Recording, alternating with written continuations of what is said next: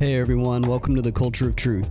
This is a podcast that reviews the truth of God's Word and discusses the influence it has on our lives and worldview. My name is Will Hawkins, and alongside me are my good friends Jeff Amstutz Hey, everybody. and Rob Greer. Good afternoon. How are we doing, gentlemen? Just woke up from a nap, so I uh feeling pretty good. Got got a shot of espresso in in me, Bright-eyed. so I'm feeling good. Doing all right. You know, I I've been working in the garage this morning, so a lot of a lot of mudding and and taping for those of you that are familiar with drywall projects. You and your house stuff. yes. Sounds like you need a nap. I do need a nap. Okay. Well, last week we spent some time discussing 1 Peter 1 13 through 19. We encourage you to go back and listen to that. Uh, today we wrap up chapter 1 and we will be discussing verses 20 through 25. So let's go ahead and check in with everyone before we dive in. Rob, how have you experienced God's truth this week? I get to baptize my fiance tomorrow. Hmm. And Come on. That's cool. When you say I'll be there, by the way. when you say how have I experienced God's truth, it's just the the opportunity to experience that with with my fiance is a big deal. The fact that my fiance is wanting to declare the inward reality of her being a, a believer in Jesus. And so she asked me to do that for her. And I'm super excited to do that for her tomorrow. And so, yeah. That's awesome, man. Excited for her. Excited for y'all. How about you, Jeff? Man, uh I have the other end of the spectrum, so I'm glad that we can rejoice with other believers. Rob, it's such good news to hear that.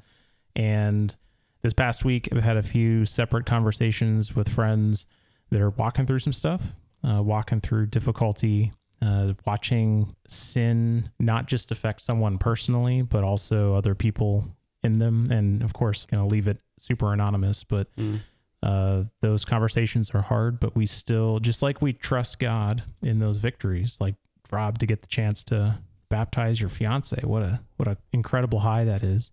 We also trust God just as much when uh, we're grieved by various trials. Note that reference to to First Peter. You know, we just read about that. We still trust God that He's good and that He's He's working out our salvation through stuff that's hard.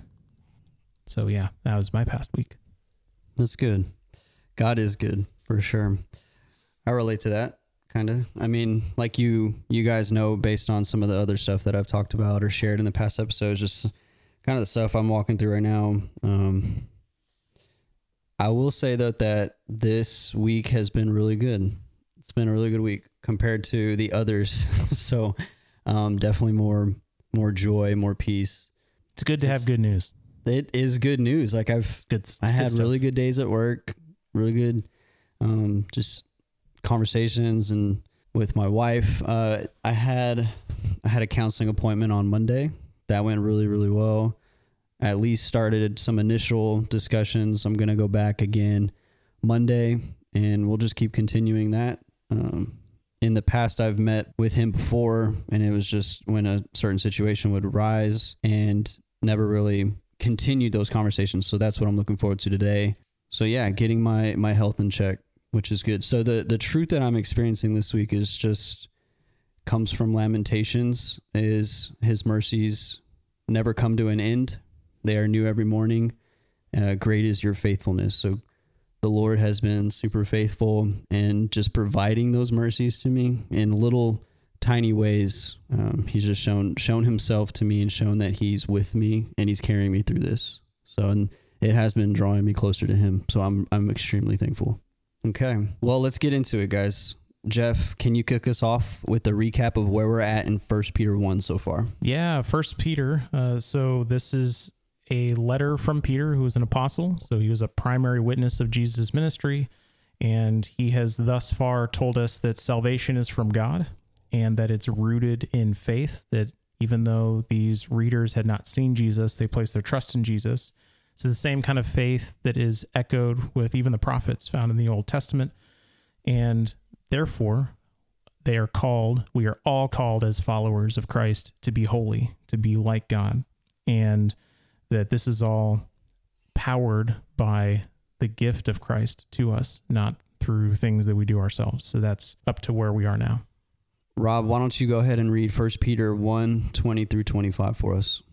Yes, sir. Verse 20 says, He was foreknown before the foundation of the world, but was made manifest in the last times for the sake of you, who through him are believers in God, who raised him from the dead and gave him glory, so that your faith and hope are in God. Verse 22 Having purified your souls by, the, by your obedience to the truth, for sincere brotherly love, love one another earnestly from a pure heart since you have been born again, not of perishable seed, but of imperishable, through the living and abiding word of God. Verse 24 For all flesh is like grass, and all its glory like the flower of grass. The grass withers and the flower falls, but the word of the Lord remains forever. And this word is the good news that was preached to you. Mm, amen. Let's look at verse 20 through 21 and let's let's kind of go through that. What does this text say? He was foreknown. Literally. Makes me think of this being something that God had planned from the beginning. And I know we've probably heard that phrase or someone say something like that before in a sermon or even in a conversation that it was it was God's plan A all the time. But truthfully speaking, Peter's reminding the readers that Jesus was part of the plan from the very beginning. He was foreknown before the foundation of the world, before anything was created.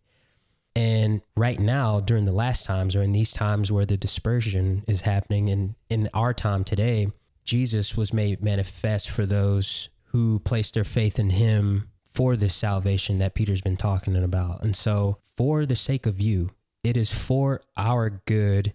And as he mentioned in the verse uh, 21, so that your faith and hope are in him, it is solely because of Jesus. And it is solely because of God's work from the beginning that we are where we are today because of our faith and our hope. And there's an aspect of the phrase, but was made man- manifest in the last times for the sake of you, that it's not a creation statement. So it's not that Jesus became to exist, it's rather he was revealed to us. So the idea of there being a Messiah was something that people were looking for, but the who it was was not known. And so him showing up is not we, we never want to like if you're if we're sitting across from a brother in Christ who thinks, "Hey, I guess Jesus was a created being."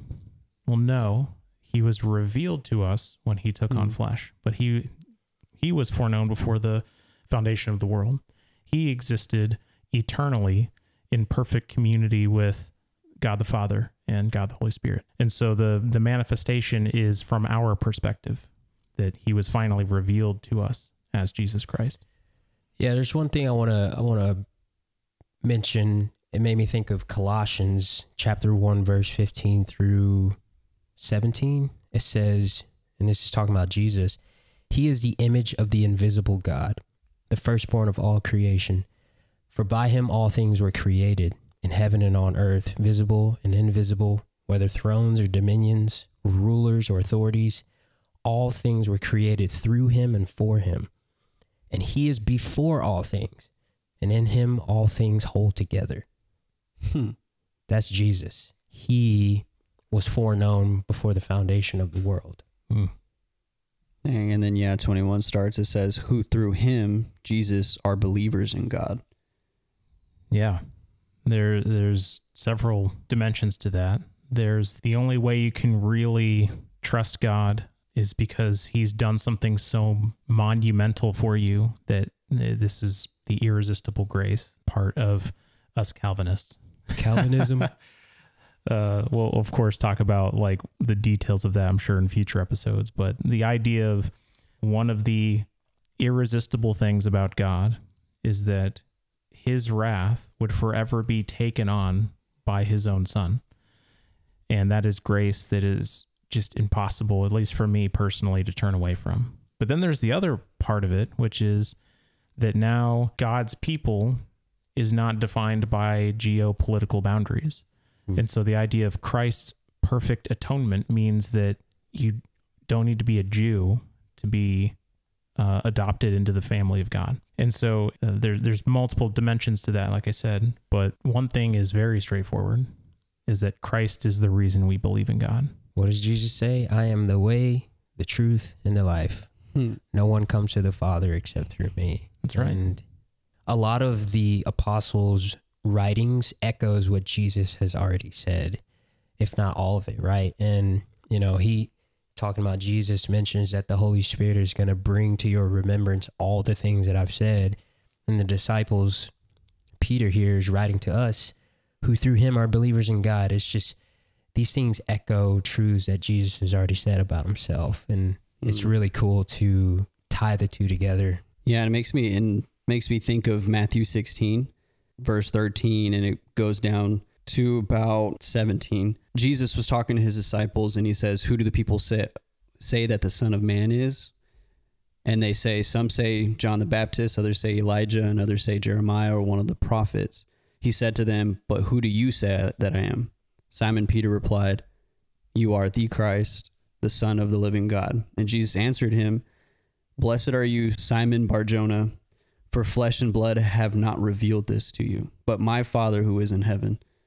So then that ties back to what you're saying is that he has been made manifest to us and that it's the Holy Spirit who reveals himself and reveals Jesus to us. Mm, yeah. And it, it even goes farther in 21, who raised him from the dead and gave him glory, so that your faith and hope are in God. It's interesting because it's repeated that we just said through him we're believers in God. It's like, okay, Mm-hmm. But then why are we reiterating that our faith and hope is in God? Well, it's because belief is not just existential. It's not just I know that God exists. that is a that is incomplete from what Scripture is telling us. Our faith and our hope is what are you ultimately trusting in? Do you- or what are you trusting in for your life right now, and what are you trusting in your life in the future? And so the Yep. God raised Jesus from the dead and gave him glory for our faith and hope is rooted in what the, the number one thing we said. I think I said this on our previous podcast that the number one thing that sin wants you to do is to convince you that the, this life you're currently living just ends when you die. And then that's it. And so you might as well just live it up now because that's it. And that's the, that's what the Bible is trying to tell you. Your life matters for eternity. So the things that you're doing now aren't transient. They don't just go away when you die. It has eternal consequences. And so Christ being raised from the dead is that God's like, listen, death is not what marks your life. Your life in Christ is. I'm going to raise you just like I raised my son, Jesus. And that's what gives you hope. Like even going back to earlier in First Peter, I'm going through these trials that God's using to show me that my faith is in fact genuine. It's not just, mm. well, I know God exists. I guess Jesus was cool. No, my trust and hope are in Jesus because even when bad stuff happens, I'm not treating my life as if, well, then I guess that's it. It's like, no, I want to look eternally at what what's going on. That's evidence of your salvation. Man, Jeff, that was good. What does it mean when it's saying God gave him glory? Giving him glory means that Jesus has been he's been put in a place where no one other than him can be because of him conquering our sin, conquering death, and now living in a state where he is the one in control of everything. Now, granted, Jesus has always been in control of everything, but what I'm saying in particular is that his life, his death, and now his resurrection has been glorified because he has completed the work that God has sent him to do. Yeah. Yeah. And there's there's an interesting part of God giving the Son glory that is Mm. all of the Old Testament, they looked forward to Christ, but they didn't worship Jesus explicitly. They worshiped God knowing that he would eventually send Jesus. Mm-hmm. And that's how they looked forward to depending on a savior. But you know how Jesus actually gets glorified by people with their mouths and their lives like very intentionally? Well, him showing up. Like, I'm here. I have done the work of dying for your salvation or for the sake of your salvation, for your dying for your sins. Like now you're going to worship me. I am God. Like, Jesus is God. He says, I and the Father are one in John 10. And so us worshiping Jesus is worshiping God. But but now we get to glorify Jesus and not just God the Father. It's it's now both. So there's glory going explicitly to the Son because of what the Son did. So yeah, so what we've seen in this text, as far as what does it say, is Jesus foreknown before the world, the foundation of the world. He's made manifest for our sakes through Jesus. We are believers in God. God raised Jesus from the dead. God glorified Jesus. Let's look into how do we apply this in light of the truths that we've seen in this scripture. What are some ways that we can live this out and apply this to our lives? Something for me that's easy to lose track of is that I get worried about uh, a relationship, a something I did wrong uh, with someone else, uh, my status at work, uh, the approval of other people in my life, um, like what.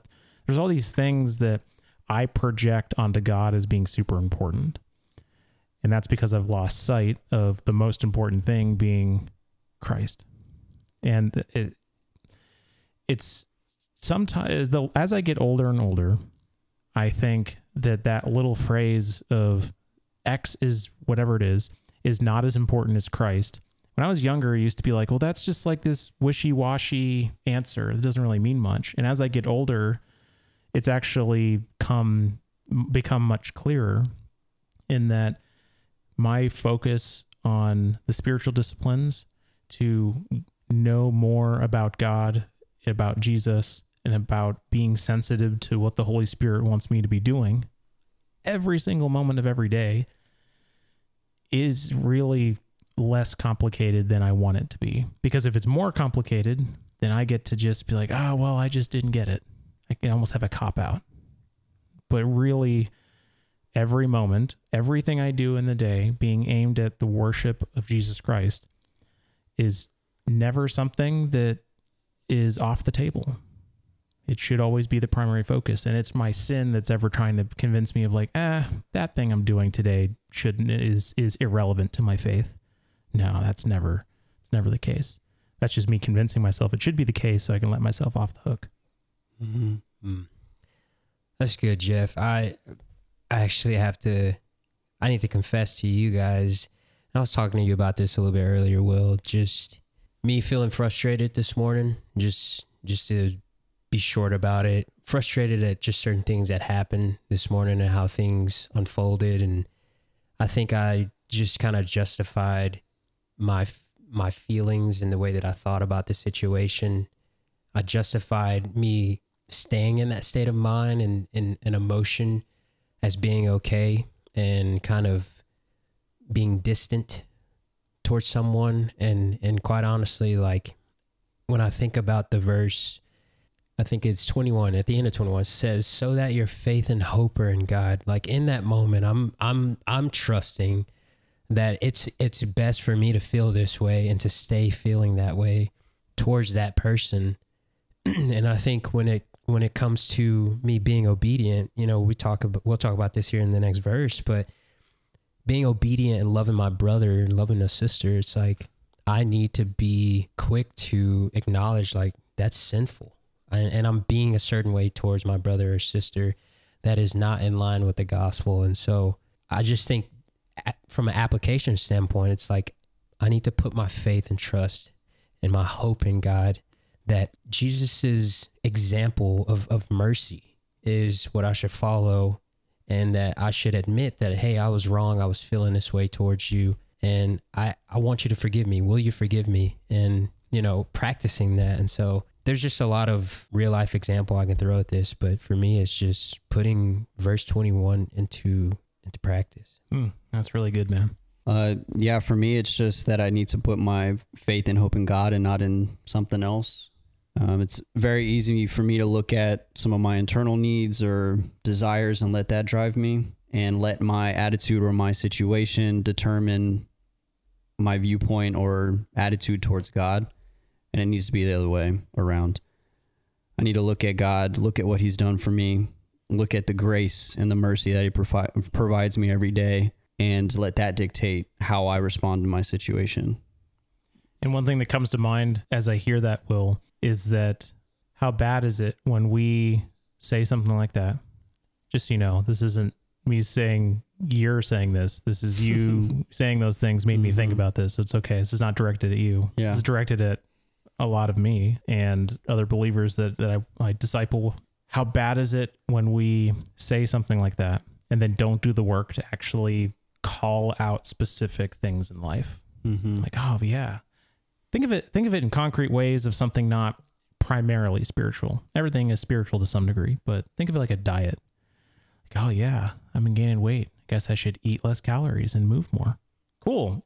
If you don't like actually go examine your life and like maybe figure out, hey, where am I eating too much? Where am I not taking up opportunities to move? Like that statement is now very meaningless to say, well, I guess I should do that. Uh, and so when, when you like, even with what I said, similar in in vein what you said, Will, is like, yeah, man, I should just not, I should not forget that my life has an eternal component. It's like, great, Jeff.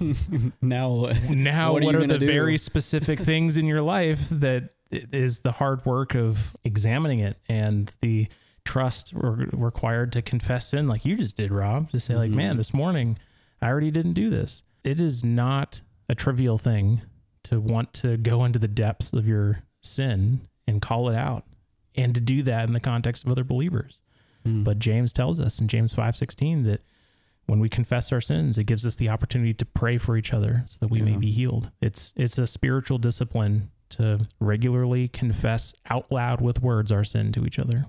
And you know, that's that's will how you and I with the things we just said as generic as they are, Mm-hmm. that's how it's actually going to happen. Yeah. Yeah, and I guess we don't have all the time to be able to break down in every area of our life that Yeah. we'll be able to do that. So that's why we don't get into the details. But I mean, with everything I've been talking about recently and some of my check ins, is the feeling of being in a place of hopelessness, looking at the desires or I don't know, past sins that may have not been dealt with, or just the way I'm seeing the world and the way I've responded to my situations that have come. Some of it's been very valid loss in the family, death, etc. Actual stress or bo- my body not working a certain way with some of my health. That stuff, that stuff can weigh me down. And if I didn't put my hope and my faith in Him, in Jesus, what would I turn to?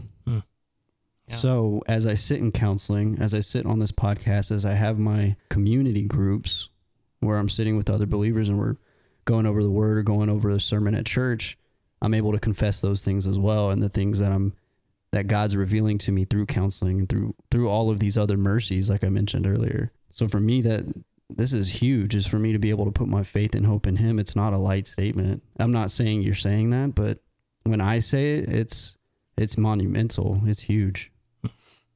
So that's my application for that. That's awesome. yeah. Let's run through verse 22 through 25. Rob, can you reread that real quick? Yeah. Verse 22 says, Having purified your souls by your obedience to the truth for a sincere brotherly love, love one another earnestly from a pure heart. Verse 23 Since you have been born again, not of perishable seed, but of imperishable, through the living and abiding word of God. Verse 24 For all flesh is like grass, and all its glory like the flower of grass. The grass withers and the flower falls, but the word of the Lord remains forever. And this word is the good news that was preached to you. So let's look let's look at the beginning when it says having been or having purified your souls by your obedience to the truth.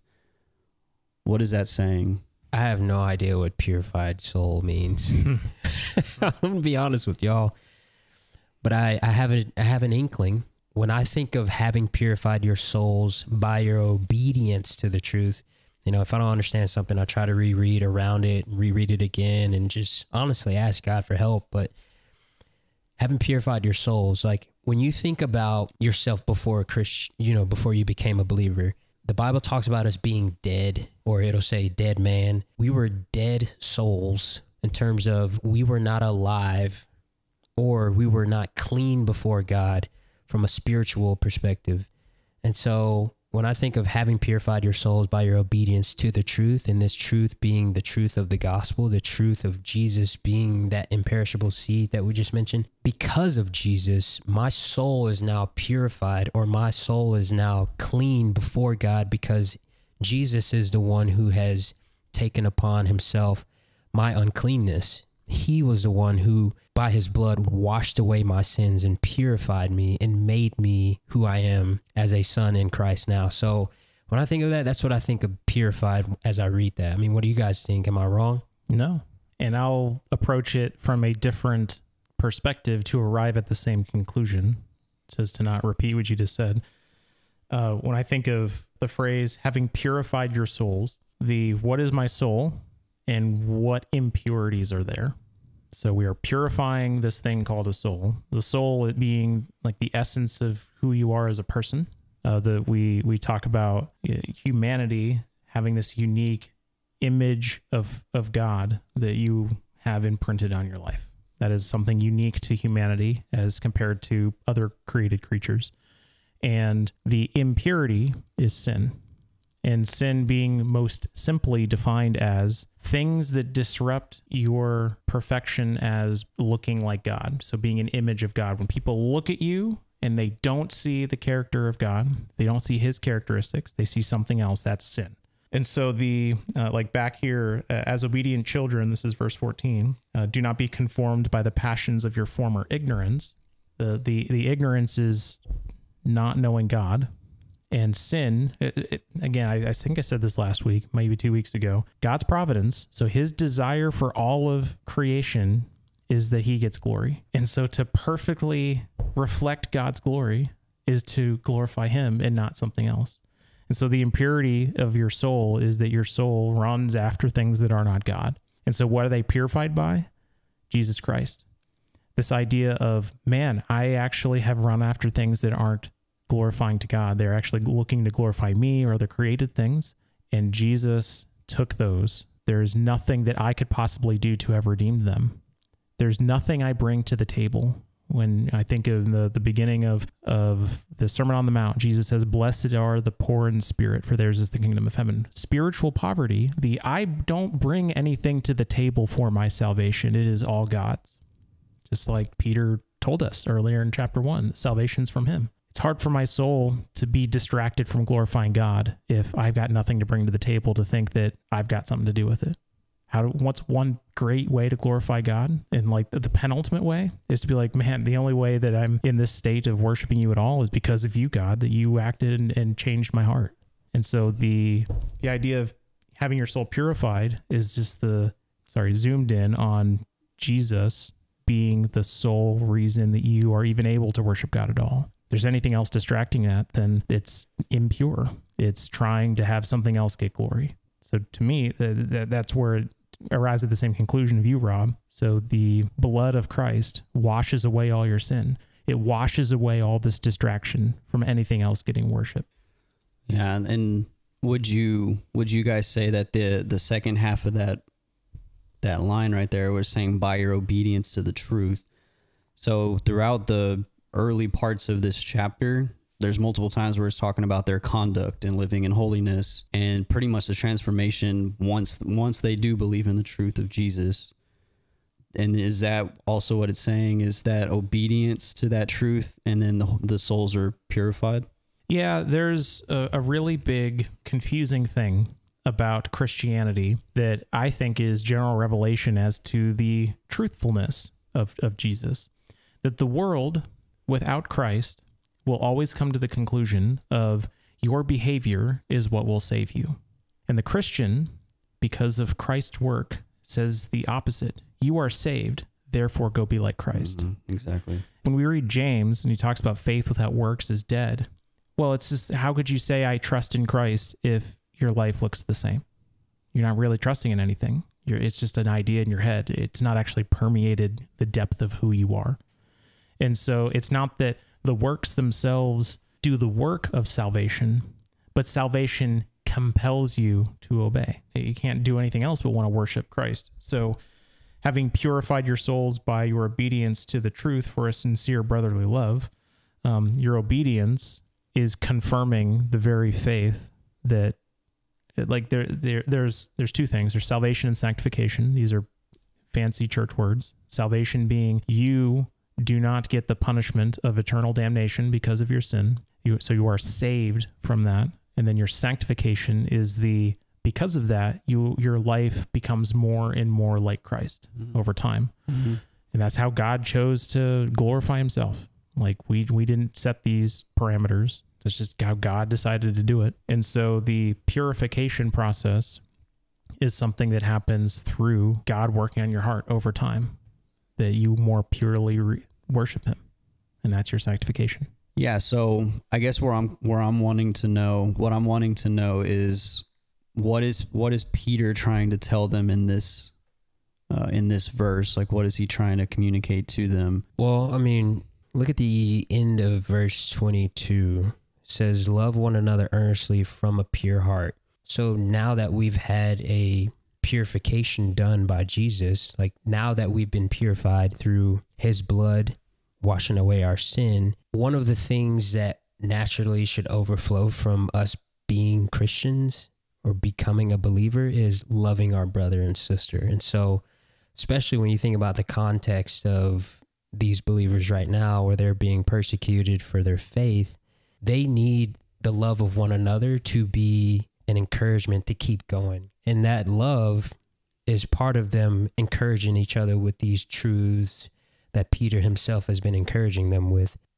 When you think about loving your brother, I mean, what does Jesus say to his disciples? Was that John chapter 13? I don't remember the exact verse, but Jesus talks about loving your brother well, and that goes for your sister.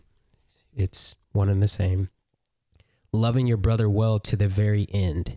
When you think about what he's talking about here, Peter, he's echoing that same type of love that Jesus has loved us with. We should love one another that same way to the very end, even in times where there's suffering and persecution going on the natural overflow of being someone who has had their soul purified by the truth, the gospel, or the good news, you love your brother and you love your sister. Yeah, it's John 13. Uh, Come on, Jeff. Thinking of verse 34. Bring it. A new commandment I give to you that you love one another just as I have loved you.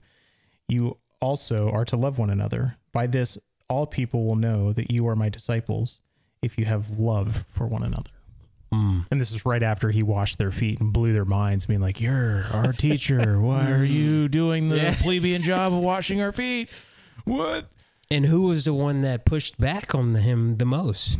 Peter. Yeah. Yeah. How funny is that? And and it's crazy, right? Like Peter's letter here is written to, you know, he mentions the dispersion. People's or the exiles, these are people who have gone out into the world.